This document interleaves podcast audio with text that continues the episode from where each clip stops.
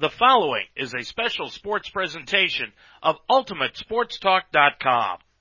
High fly ball, way back in center field. It is out of here.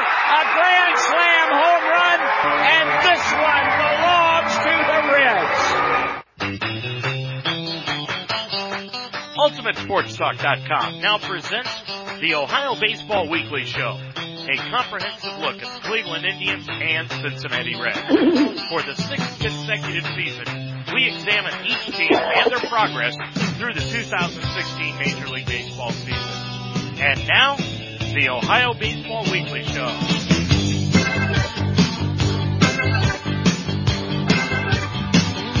Good evening, everyone, and welcome to the Ohio Baseball Weekly Show. Glad to have you along tonight. I'm Dave Mitchell, as we sit back and talk about the Cleveland Indians and the Cincinnati Reds on this week's show on UltimateSportsTalk.com. And boy, what a week it has been for both the Indians and the Reds. You know, the Reds may be mired in last place as of after this afternoon's loss, but they've been playing some of the best baseball in the second half of this season. Meanwhile, the Cleveland Indians, what a series they had this weekend with the Toronto Blue Jays. We're going to take a look at that and more around what's happening in Major League Baseball on tonight's show. But first of all, let's go down south and bring in our resident Reds expert, Mark Donahue. Mark, how are you tonight?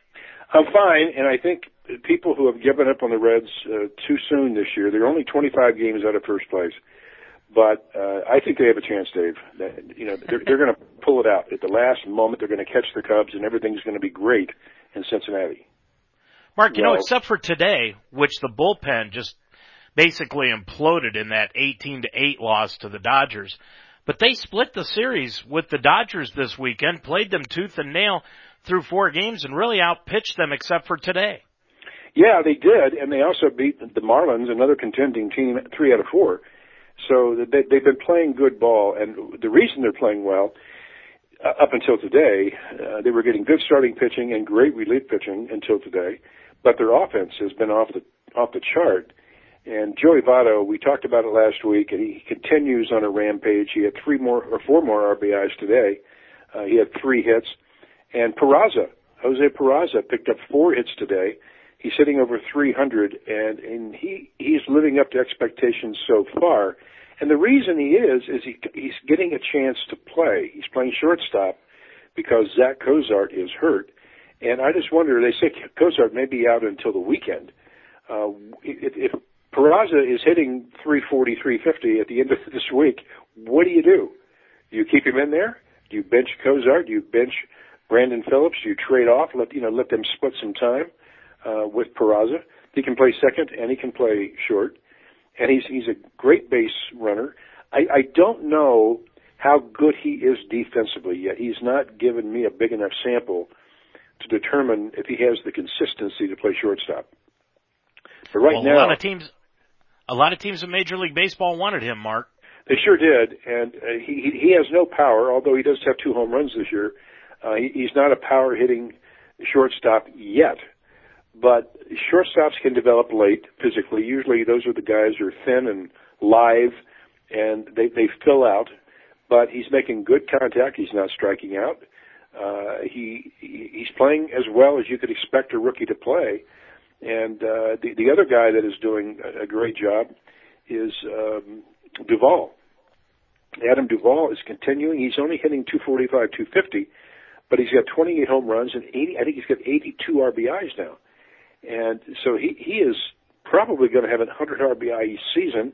He'll probably hit 30 to 35 home runs, and uh, that that bodes well for next year and it, it's all going to be about pitching because this team, especially if they get Des, Devin Mesoraco back, you add a guy who's capable of hitting 25, 30 home runs to that lineup now, uh, with with the offensive production they're getting, uh, they're going to score some runs next year. The question is, are they going to be able to get anybody out? Well, Mark, that that not so much the pitching, but the question about Mesoraco that we've brought up time and time again where do you play the guy? I don't think he can catch anymore. He's had two surgeries now on that hip. Uh, he's got a torn labrum, he's a situation, Mark, where he is a DH in the making, but unfortunately, they don't have the DH in the National League. Well, don't forget his hip. It was it was each hip, and the second surgery was a was a minor thing. It was a minor. Uh, he fixed it up. It, it wasn't that bad. Uh, the labrum, of course, for a catcher is a problem, uh, but he does present a a, a great uh, power source for the Reds, and Tucker Barnhart, he, he is playing really well this year. He's he's a very very good defensive catcher. He's hitting 260. I think he's got five or six home runs. Uh, he's driving in some runs. The grand slam home run the other night, and uh, so I, I think the Reds catching is in pretty good shape right now. And uh, again, you look at the you look for improvement uh, from year to year when you're when you're rebuilding. And Eugenio Suarez, uh, he's going to hit 25 home runs this year, Dave. He's going to drive in 80 runs. He's he's improving greatly at third base. so they they have middle infielders. They have Peraza. Uh, they have this Rodriguez kid they signed for seven million dollars out of Cuba.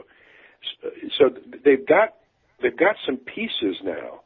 And the, the big question next year is what do you do with Brandon Phillips? And before you say, well, you just bench him. Well, he's hitting 285 and he's going to drive in 75, 80 runs again this year. Probably hit 10, 12 home runs, and he's still playing a solid second base. So it's not quite that simple. and uh, the, the question is going to be who would who could you get for him if you were to trade him? But I would not trade him for for for nothing. He's a 280 hitter, playing second base. That that's good. So it's it's going to be an interesting winter to see what the Reds do power wise and are, are they going to try and replace Jay Bruce? They're going to go Schebler in right field. I think that's where they're going to, they're going to add a stud. I, it wouldn't surprise me that the Reds go out and get uh, a power hitting right fielder, and then uh, then you got to decide what you're going to do with Wink, Winker. But uh, that that team with one more bat, that it would be a devastating lineup. Well, we'll talk more about that coming up in a, just a little bit. But of course, the Reds they lost this afternoon, 18 to 8, and what was more of a softball score than a baseball score. The Indians are playing tonight after the show. They're in Oakland, and they'll be taking on the A's. They've got a three-game set coming up with the A's tonight, tomorrow night, and then Wednesday afternoon, and then they've got a four-game set with Jonathan Lucroy and the Texas Rangers. Mark, and before I get into the Indians, you know, I was a little surprised and I was a little disappointed in the fact that Prince Fielder, we didn't get a chance to talk about this last week, but Prince Fielder had to step down and retire. Yeah, and you know, I wonder. I don't know what his specific issues are health wise, but when you weigh 325 at least, uh, you're you're telling the world you really don't care about playing baseball. He, you know, he, he's not a real tall guy and he's well over 300 pounds. So either he couldn't fix that problem that he has, or he didn't care enough to fix it. But you'd think with all the money he has, he could have gone to therapy. He could have gotten his weight under control. But he's just like his father. I mean, I mean, oh, I exactly. How, I wonder how many games his father lost in his career. His father was frightening. A guy could hit a ball a country mile.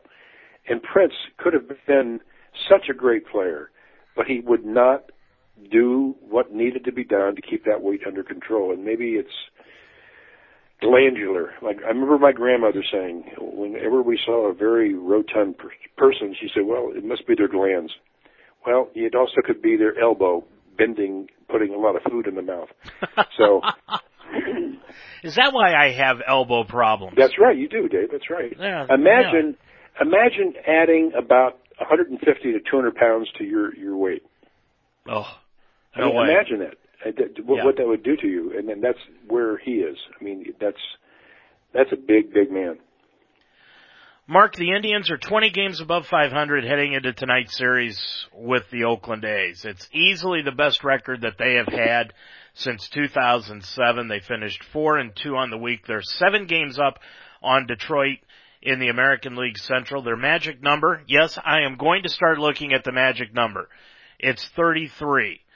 To win the division. They won two out of three this weekend from Toronto. They had an 11 game homestand that they just finished and they won eight of the 11 games. They have done an excellent job of winning when they are supposed to. Yeah, they've blown a couple of games, much like they did last Wednesday night against the Chicago White Sox, or they probably would have won four straight from the White Sox still. Mark, this, this series this weekend against Toronto, the Blue Jays always bring a lot of fans to Cleveland. These three games over the weekend in Cleveland were sold out. I tried to get tickets to the games and, and I couldn't because they were sold out and Toronto always brings a lot of fans to Cleveland. But you know how these series, Mark, sometimes they're just like instant classics? Yeah. That's what this series was this weekend with Toronto.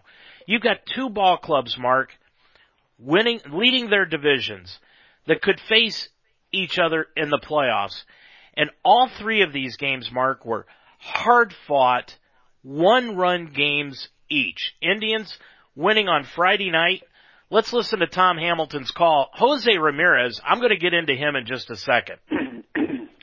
I, I've laid into him at the beginning of the year, but I'm going to feed him some praise coming up here after, after these cuts.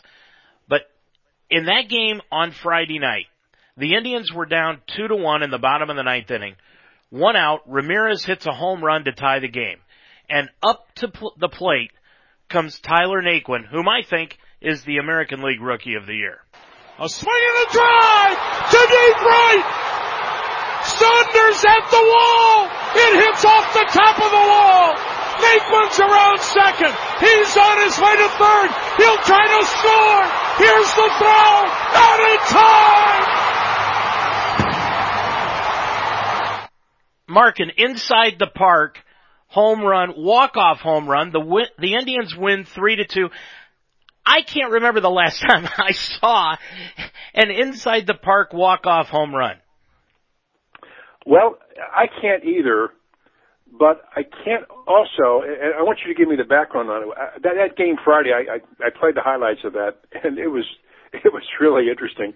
Uh, the home run by Ramirez and then the, uh, the walk-off grand slam or um, walk-off home run inside the park. But what is an overturned balk? Have you ever seen that?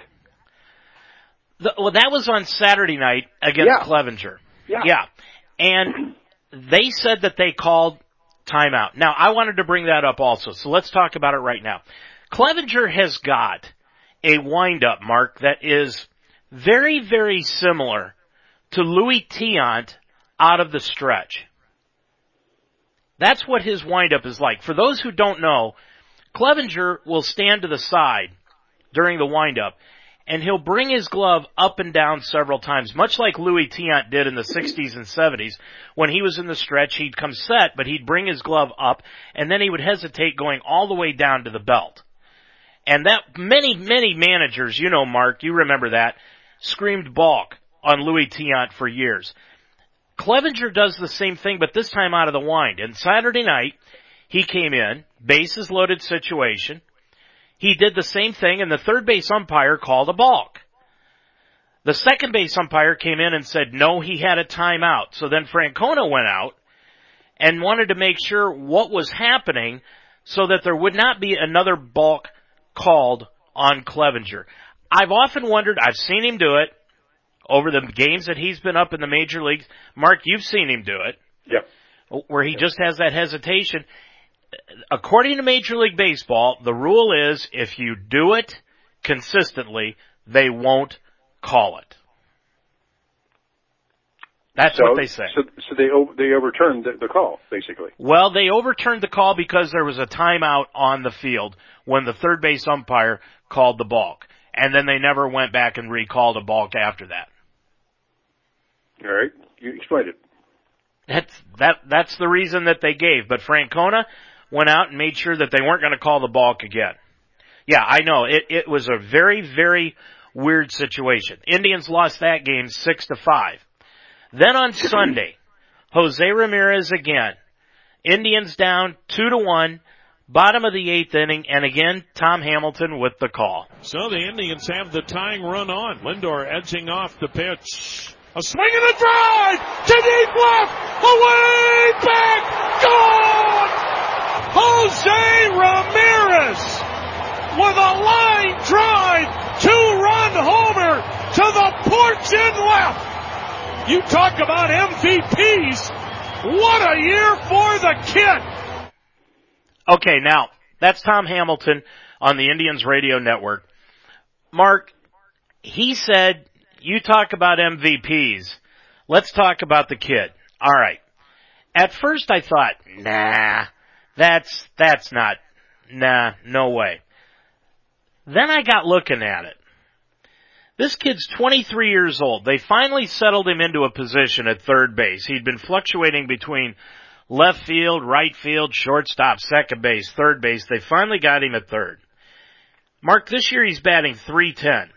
He's got 10 home runs, 57 RBIs. Now those don't sound like MVP caliber stats, but he's hitting over 400 in August. He's only gone one game so far in the month of August without a hit. He has three homers, 11 runs driven in, but here's where he makes his case. He's hitting 390 this year, 390 with two outs and runners in scoring position. Yeah, technically I wouldn't say that Jose Ramirez is your typical most valuable player candidate. You know, Mike Napoli is probably the one that comes closest for it on the Indians team because he's got over 25 homers and over 85 runs batted in. But Mark, without Jose Ramirez, and I laid into him early in the year because defensively in the outfield, he is definitely a liability. But at the plate this year, Mark, man, this guy has been money since the season began.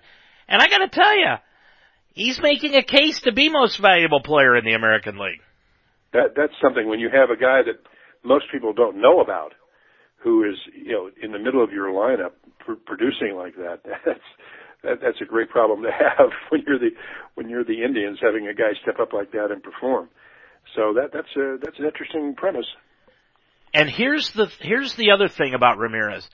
He has hit in every spot in the lineup this year. First through ninth. Every spot. And on Sunday, when he hit that home run mark, he was hitting cleanup.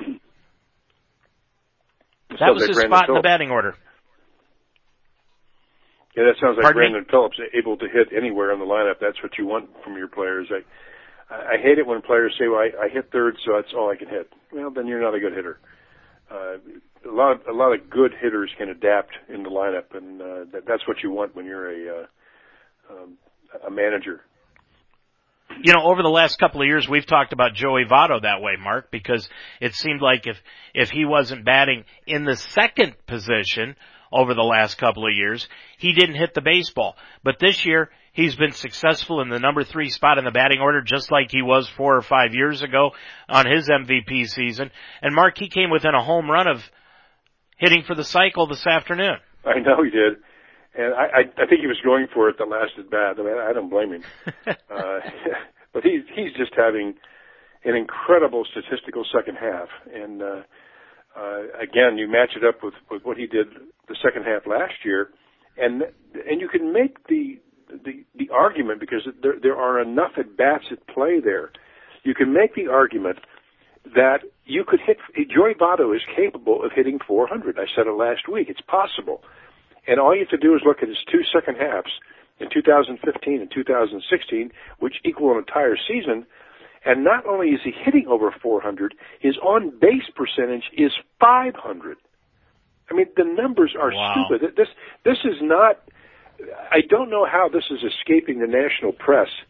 That what he has done the last two second halves but of course, that leads, it begs the question: What the hell was he doing the first half of both seasons?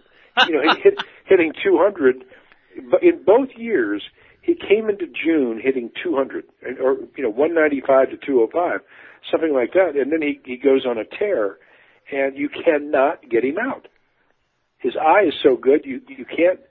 You know, he, the other day he had a 10 pitch at bat, and he finally finally walked. Pitcher just got tired of pitching to him because he fouled everything off. You know, if he doesn't get a pitch he can drive, then it's fouled off.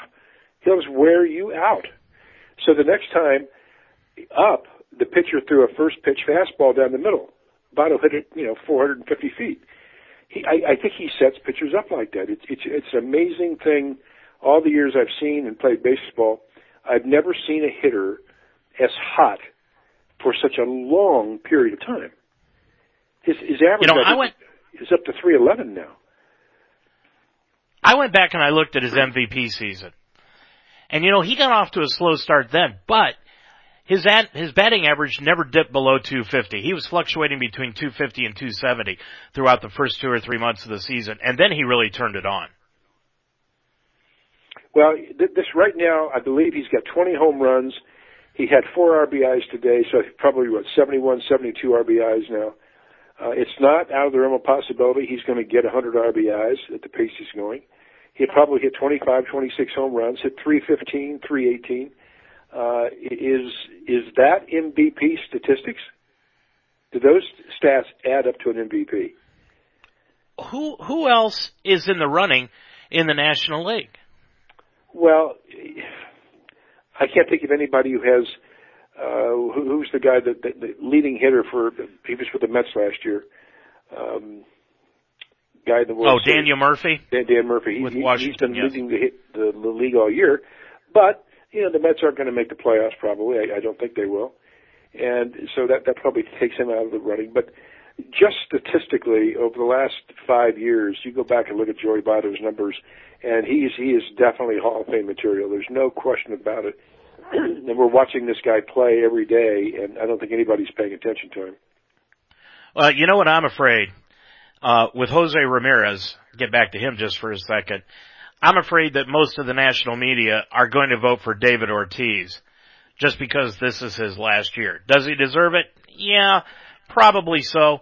But if Boston doesn't make the playoffs, Mark, and the Indians do, I mean, this happened almost 20 years ago back in 1995 when Albert Belle was beat out by Mo Vaughn for the American League Most Valuable Player, and that was the year that Albert Belle had 50 homers and 50 doubles. So if they could do it to Albert Belle, they're definitely going to do it to Jose Ramirez. But I would But think every- that the guy that is on top of this right now is Ortiz. But everybody hated Albert Belle. Oh yeah. Yeah. The media hated including some of the. Indians fans. Oh, that's right. Everybody hated him. So Yeah. uh, th- this might be a little different this year. We'll see. Mark, Billy Hamilton has really turned his season around also, and with him and Votto turning their year around, the Reds really turned their season around and they could finish in front of Milwaukee. Right now they're just a half game behind the Brewers in last place in the National League Central and Billy Hamilton was on the Major League Baseball Network over the weekend and he told the guys on MLB Network that he is extremely happy with the way the Reds are playing lately. You know, it's fun. Like I said, the uh, first half wasn't as wasn't too good for us, but I feel like the, the way we're playing right now is fun. Coming to the field every day, having a chance, and, this is what makes you want to come to the field every day. And the way we're playing, and everybody has a, uh, everybody's doing well, and everybody's getting their job done. I just feel like it's just so fun coming to the stadium each and every day now, and and us having a chance. So, uh, like I said, the days uh, after the All Star break has been way better than the days before. So, we, I mean, we're excited, we're playing well, and we're having fun. We just want to finish the season strong. Mark, how has Billy Hamilton, and we'll listen to a cut as to what he thinks the turnaround in his season has been because of. In your opinion, what has been the turnaround to Billy Hamilton's season this year? Joey Votto. I, I think Joey Votto has helped him. He's worked with him. It's kind of under the radar. Uh, Joey Votto is a pretty good teammate. Uh, he, he's a he's not a warm and fuzzy kind of guy, but if you listen to him, he'll work with you. And I can see the big difference in, in Billy Hamilton this year is his swing. He is he's not lunging at the ball. He's not being fooled by the breaking pitch. And he's stronger, Dave. He's he's physically stronger. I don't know if he's gained any weight, but you look at his arms now. I was down there two weeks ago, I think three weeks ago, and I saw him. He he's kid is ripped. I mean, he's very very wiry and strong, but his arms are getting bigger, and he looks like Joey Votto. That's that that's that level.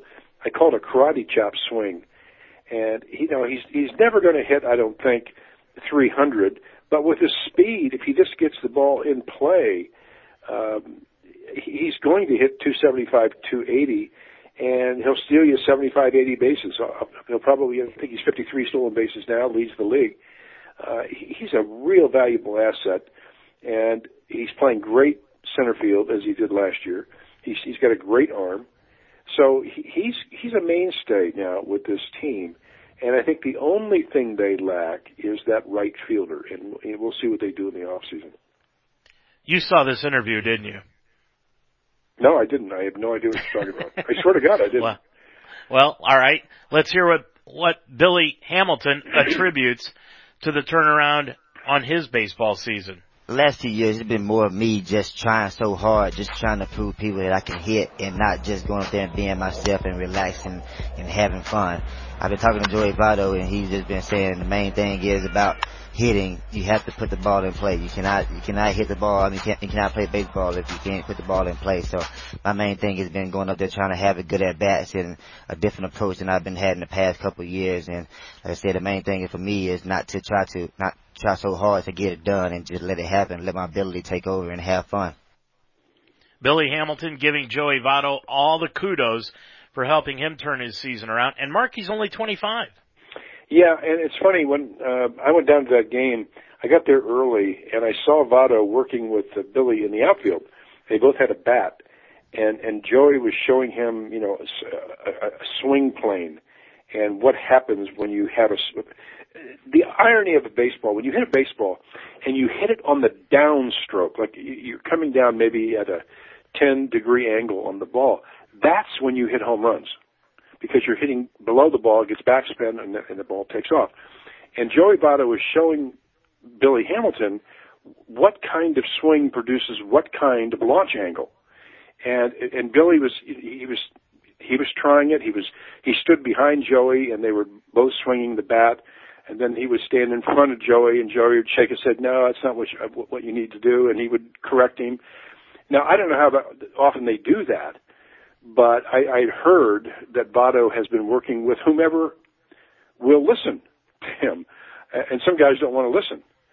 And I I remember, I think it was two years ago, uh, Todd Frazier uh, was striking out at an alarming rate, hitting home runs occasionally, and and Joey tried to help him, and Todd basically said, "I don't need your help," and Joey said, "I guess." I, he said, "Okay, go strike out 200 times." So if Votto is a Hall of Famer and he's only 32 years old, he's going to be with his team for a long time. You would be an abject idiot not to listen to him. He's he's got some pretty good ideas on how to hit, and it, it sounds like Billy's smart enough to listen to him. Mark, the Indians had a scare on Thursday night. They brought Danny Salazar off the disabled list had him pitch against the Chicago White Sox. He lasted only an inning. I want to ask you about this because I've never seen a pitcher do this before. Everybody thought that maybe his arm was bothering him. But Salazar immediately after a 32 pitch first inning in which the Indians were down 3 nothing, they ended up coming back and winning the ball game. He went out to the bullpen and threw bullpen sessions. And I mean sessions because what he did was when the Indians were out in the field, he pitched in the bullpen like he was pitching in the game. And then when the Indians went in and hit, he sat down in the bullpen and then stood up when they came back out in the field. And he did that for the third inning, the fourth inning, the fifth inning, and the sixth inning.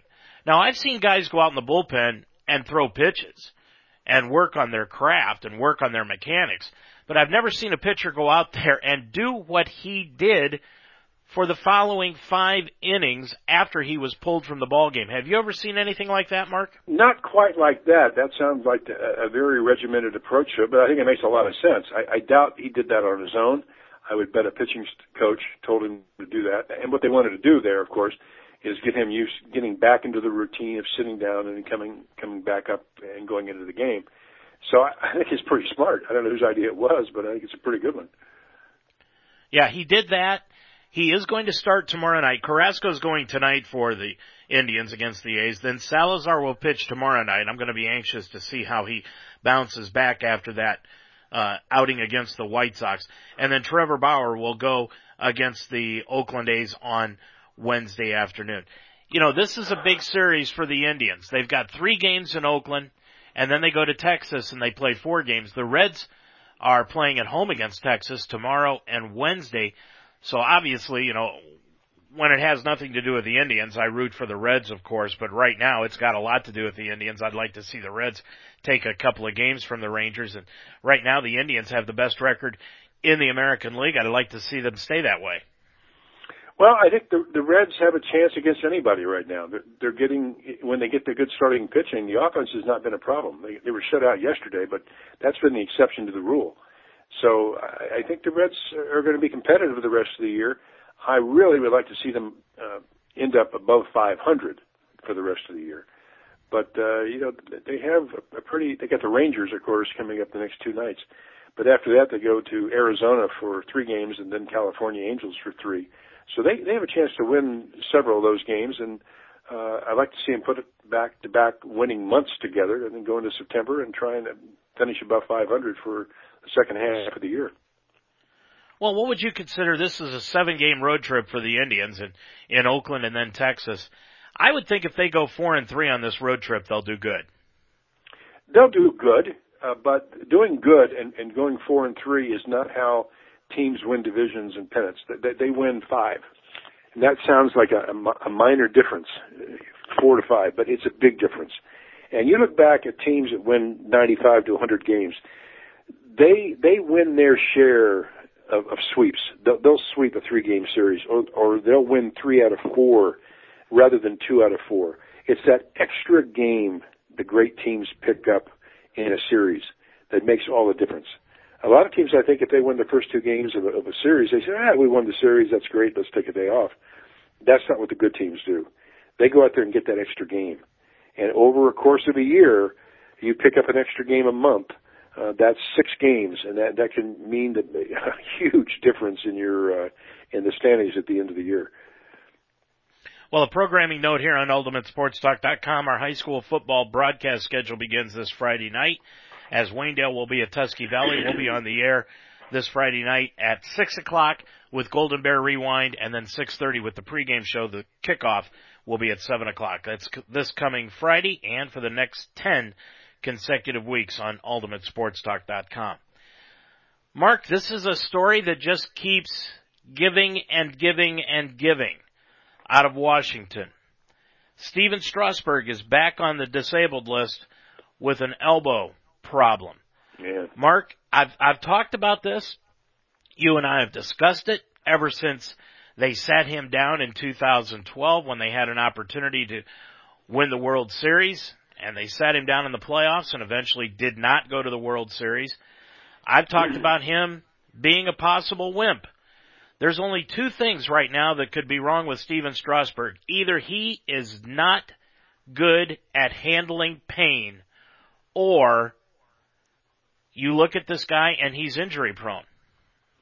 Well, he's obviously injury prone, uh, and it's it's he reminds me of Mark Prior of the Cubs. Uh, did you ever see Mark Prior pitch?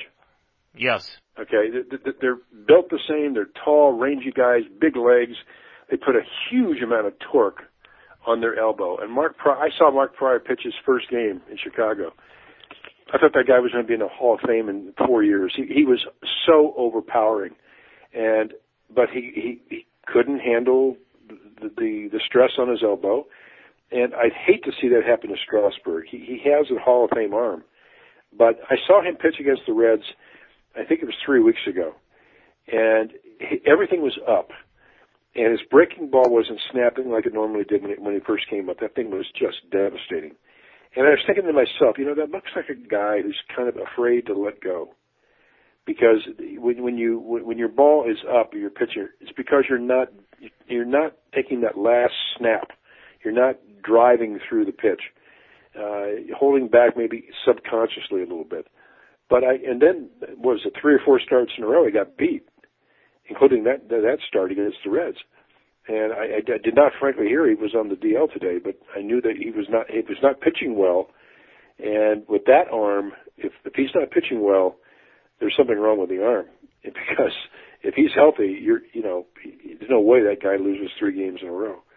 Mark, the last three starts that he has made for the Nationals, The longest he has lasted is five and a third innings. Uh, he, his ERA is over five in those three starts. And my point is, and I, and I don't know whether to disagree with you or not. No, don't. But I'm going to say don't ever this. do that. Well, don't, don't ever do that. I'll, I'll say this. You know, there are guys that just can't pitch in pain. There are guys that think if they have just a little hangnail, they can't pitch. They can only pitch when they're 100%. My question is, I don't know whether Stephen Strasburg is one of those guys or if he really is an injury waiting to happen. That's the question I'm waiting to have answered. Well, you can't read a, a person's pain level, and I'm always hesitant to say he can't play with pain because uh, I used to pitch.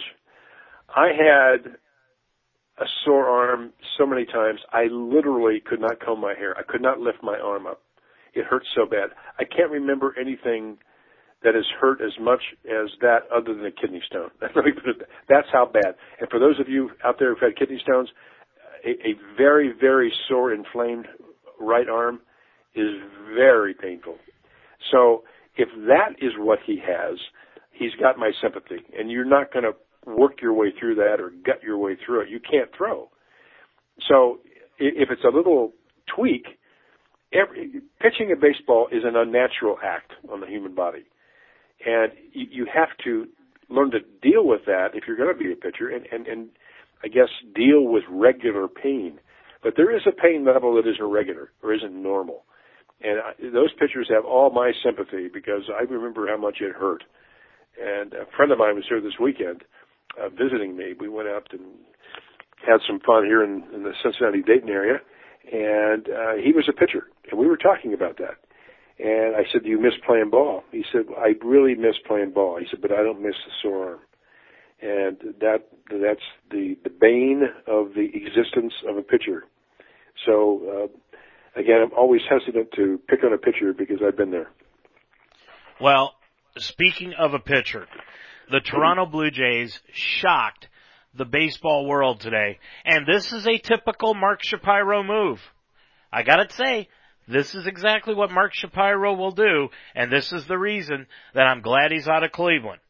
Aaron Sanchez, 12 wins, 2 losses this year, a 2.99 ERA on the season. They have gone to a six-man rotation the Blue Jays had in order to protect Aaron Sanchez. He has pitched 149 innings so far this year. The Blue Jays are in the middle of a pennant race, Mark, in the American League East. They are leading the division, but not by very much over Boston and Baltimore. What did they do with Aaron Sanchez over the weekend? They demoted him to single A. This is a typical Mark Shapiro move. Now, what difference does it make, Mark, if he throws throws the baseball in single A or at the major league level? This is a slap in the face to the guy. Well, first of all, I, I doubt that he is going to be pitching down there um, very many innings. And when the September call-ups come up, which is in two weeks, they'll probably bring him back. But you, you just said two minutes ago, uh, Strasburg, now, was was it too much for him to pitch? Did, has he pitched too much after coming back from arm surgery? Is, is Sanchez potentially damaged goods if he's overpitched? There's a tightrope there that the GMs and the teams have to, to to walk. Do you overwork a guy and have him end up like Strasburg, not going to the DL because he's had three bad starts? Is it because his arm's tired? Do you risk a, a million, a million, a hundred million dollar arm by throwing him out there? I mean, I think that Shapiro going to a six man rotation is not a bad idea if you're trying to protect the arm of a young stud like that. I mean, no problem with that. No problem with it. But Mark, here's my point. How do you tell the fans of Toronto that you are trying to win the American League East and send your best pitcher to single A?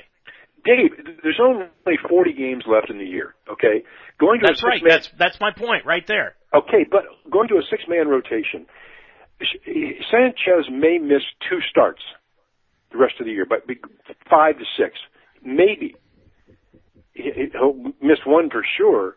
But if that saves the young man's arm, or if they think that's in his best ar- uh, best interest physically, and you have to assume the medical department is is part of this decision making. I see nothing, and I don't think fans will, will get upset if they're thinking long term and protecting this kid's arm. And I wonder if the Nationals should have protected Strasburg's arm more. I wonder if the Cubs should have protected Mark Prior's arms and Kerry Wood's his arm.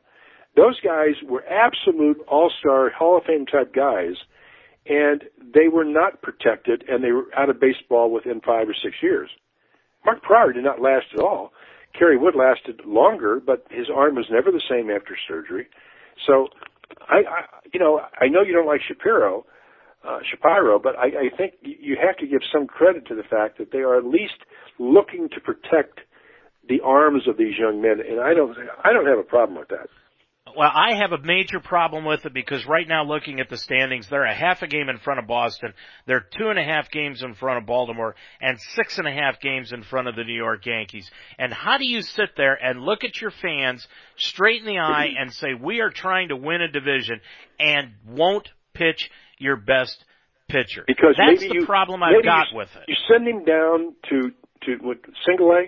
Obviously, if they send him down there, he, he's just going to be doing some basically two, three, four inning type stints to keep his arm strong. But they could can bring him back in September when they need him and stick him back into the rotation. Let him keep his pitch count down now, rest his arm, and he can come back and you know September 10th, get three more starts and take him to the playoffs.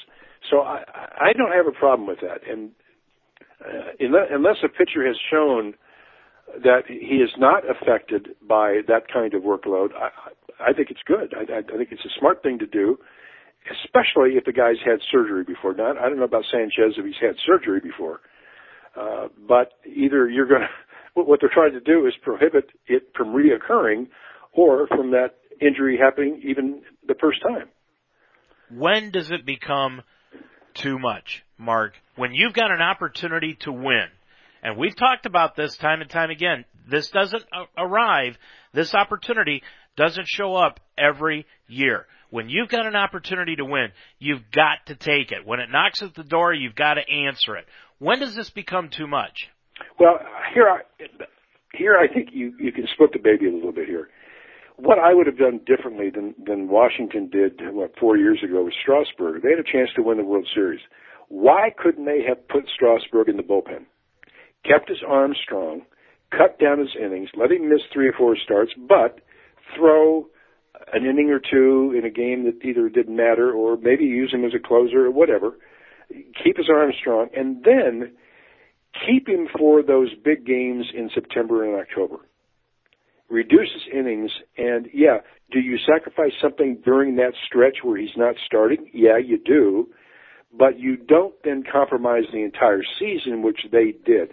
They shut him down and he never pitched again and if he'd have pitched that last game uh, in in the playoffs, they would have gone to the World Series because I think he, he I think it was the Cardinals. He he, he would have won that game. So I, I think there's a way to manage it that doesn't throw the collective fan base under the bus, but it protects the pitcher, and I, I think that's what Shapiro is doing. So I, I don't have a problem with that, but I think it can be managed better. Well, I I definitely agree with that that it could be managed a lot better. But I just think there's, there comes a time, Mark, where these players have to stop being babied and put the, the, the best efforts of the team ahead of their health at a certain part in the season. If this was early in the year, I probably wouldn't have a problem with it. But this late in the year, with just just under 40 games left, Toronto's got 39 games left, Mark. And yeah, you say that he may miss one or two starts. Let's say two. What if they lose the division by a game? Yes, and what if he pitches an extra 18 innings and he, he gets hurt and he, he misses an entire year next year? That is the, and it's unlikely that would happen, Dave. I, I agree with that, but it could. And you have a kid like that with that kind of arm, he could win you 200 games over the next 10 years. this, this is a kid with a with, with a great arm, and it's an asset You you take a calculated risk. I'll protect him now, as opposed to hurting him and losing him for a year. And by the way, I disagree with your premise that it doesn't matter whether he misses a few games at the beginning of the year. Those games are just as valuable as those games at the end of the year. So if you if you're trying to keep the pitch count down, then I would pitch those guys five or six innings rather than pitching in eight or nine innings and keep their pitch count down or go to a six man rotation or have him skip a start during the year so he gets his rest. But it, so much of a wear and tear on a pitcher's arm is predicated on what they throw. Because, frankly, if they're throwing off fastballs, that doesn't hurt your arm. People think that it's the fastball that hurts your arm. That doesn't hurt. You can throw fastballs all day. Uh, it doesn't hurt your arm. It's the breaking ball. It's the split finger. It's the change. Those things hurt your arm. They put a lot of stress on it. And so if a guy is like Tom Seaver, uh, he threw he threw 75, 80 percent fastballs, and that's why he never has sore arm. But you have other guys who threw a lot of breaking balls, and that is where the problem hinges. Look at Homer Bailey. Homer Bailey can throw a fastball all day, but he started throwing the slider, he started throwing the split, and he threw a great split, but that puts a hell, hell of a lot of torque on your arm. And that's when he started having arm problems. So it, you know, you look at the, the Braves back in the, the 90s, and with Glavine and Maddux, those guys never got sore arms, ever, because they were always throwing changeups or, or fastballs, and they were except for Smoltz. Well, well, yeah, I didn't, I didn't say Smoltz. Uh, I said Glavine and Maddux. Smoltz, what happened to Smoltz?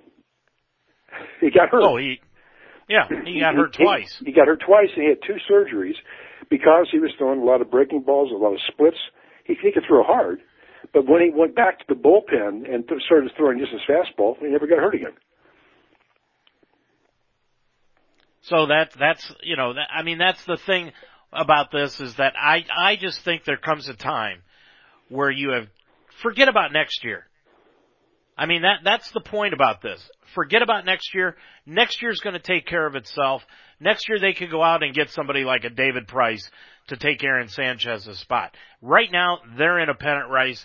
They've got a ch- chance to win the division and go into the playoffs and win the World Series. I think they've got to take that. But here's another case in point. The Dodgers sent Yasiel Puig down to the minors. He basically has given up on the Dodgers. I think the Dodgers have given up on him to the point where they're basically trying to just give him away to teams. You mentioned this last last week that you had heard they were still trying to trade Puig to the Reds basically for a song, and the Reds don't want him. And I think a lot of teams in Major League Baseball feel the same way. This guy may have just put himself out of Major League Baseball, Mark. He may have this year. He's got too much talent. Somebody will sign him, and and you know I see Puig maybe going to the Yankees, uh, maybe maybe even the Red Sox. A big city where he's going to get a lot of attention and a lot of pub and all that stuff. Uh, I think that's where he could he could do well. I saw that guy play a couple of years ago in, in Dodger Stadium, as a matter of fact, against the Reds. He is a monster. I mean, he he is so. There may not be a more talented ball player in baseball than him, but man, what a head! I mean, this guy is he's nutso, and you hope his agent or somebody gets into his ear because uh, he when I saw him play, uh, he, I think he had 375 what the, the last second second half of the season a few years ago and everybody was talking talking about all star material. I mean, he wasn't all star the next year, but uh, somebody will pick him up, and hopefully they can straighten him out because he sure has the talent. You know, I could see him in New York because New York needs somebody like that. They need outfielders. Boston, I think, has got enough outfielders. I can't see him in Boston. But I, I could literally see him there, Mark. But the problem is, is that, you know, like we've said before, He's got a million dollar talent and a 10 cent head. And I don't know if anybody can get through to this guy. Well, I think that what the Dodgers did was exactly what he needed. They, they sent him out. And, uh, he, you know, he was having a bad year. It wasn't horrible. I, th- I think when they sent him out, he was hitting, what, 245, 250, something like that. It wasn't terrible. But it, it was his attitude. It was the playing for himself, and uh, he was not well liked in the clubhouse, and that's usually the kiss of death. And I was watching the Dodgers play this this week, and you know, the Reds split with him, and that, that's not indicative of the, the relationship of talent between the two teams. But I'll tell you, the Reds lineup is in many cases better than the Dodgers lineup. And the Dodgers pitching this week really was terrible. The Reds scored nine runs today. They scored. They didn't score any yesterday, but they scored what eleven on Friday and eight or nine on. I mean, they, they scored like thirty runs against the Dodgers. And now the Dodgers, of course, don't have Kershaw. So when when they get Kershaw back, I think there's only a game separating the Giants and the and the Dodgers right now. But uh, I was surprised with that payroll that Adrian Gonzalez hit three home runs today. But can you think off the top of your head of three other stars they have on that team? On the Dodgers? Yeah. Well, the only other one is Clayton Kershaw, but he's on the disabled list. He'll be back supposedly on Friday is when they're targeting Kershaw to be back. Well, I'm talking about uh, the starting lineup. You got Seager, who's still, you know, a rookie. Uh, and, and, like names don't pop out at you like Joey Votto or, No, know, I mean, I, I've always liked Reddick, who's now in right field for them. Yeah, I know, I, but I like he's not, him. he's not a household name and you think with a $250 million a year payroll, you would have four Joey Vottos, or you'd have you know guys who who are recognized as perennial all stars in that team. They have made some blunders. Carl Crawford, uh, you know, he's he's still being paid like twenty million dollars a year, and they Yeah. they had to release him because he was hitting. And nobody wants him. Nobody wants him. Nobody wants Puig. Uh, it goes on and on with that team. They're paying. Oh, who was um, guy who was Morse? Morse from Washington a few years ago. They're still paying him eight million dollars this year and twelve million dollars next year. The guy hasn't played in two years. So I don't know who's judging their talent, but when you have that kind of money and you're you're not running away with the division, something something's wrong, and your and your payroll keeps going up and up and up. I guess they can just print money now. And the funny thing is, Mark, the guy who had who was making the most money with the Dodgers three years ago is Matt Kemp, and he's no longer with the team. and they're still paying him. That's They the other are. thing. They're still paying Matt Kemp. So he's getting he's getting paid by the Dodgers to play against the Dodgers, uh, and now he's not even with San Diego. Where would they trade him? With, uh, Atlanta. He's with Atlanta. Yeah, trading with Atlanta. So that that's that's an amazing thing. That Braves picked up a, a deal there. They got a pretty good player for probably very little money. Mark, our final story tonight around Major League Baseball on Saturday. Phillies shortstop Freddy Galvis ripped a foul ball into the crowd during the team's 4-2 win over the Cardinals at Citizens Bank Park. The ball ultimately hit a little girl in the face and she was taken to a local hospital for further evaluation. Galvis was really distraught over the situation and after the game, he absolutely went off on the current safety regulations at Major League Baseball parks. Here's what he said to the Philadelphia Inquirer's Matt Breen. What year is this? 2016? It's 2016 and fans keep getting hit by foul balls when you're supposed to have a net to protect them. The fans give you the money, so you should protect them, right? We're worried about speeding up the game. Why don't you put up a net and protect all the fans? He goes, then he comes back with and he said, what if I broke all of that girl's teeth? What if I broke her nose? If I hit her in one eye and she loses that, what are they going to do? They're going to forget it in three days. It's going to be a big deal for two or three days. Everybody in TV, media, whatever. But after three days, it's what's going to happen. They're going to forget it, but that family won't forget it.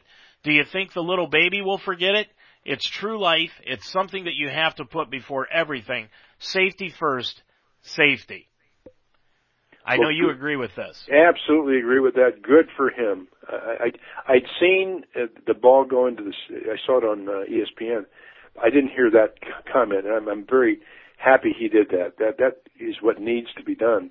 And the only way, the only way it's going to happen is that that parent sues the living hell out of the Phillies or whoever the home team is, uh, because lawsuits are the only thing that's going to make them put up that screen.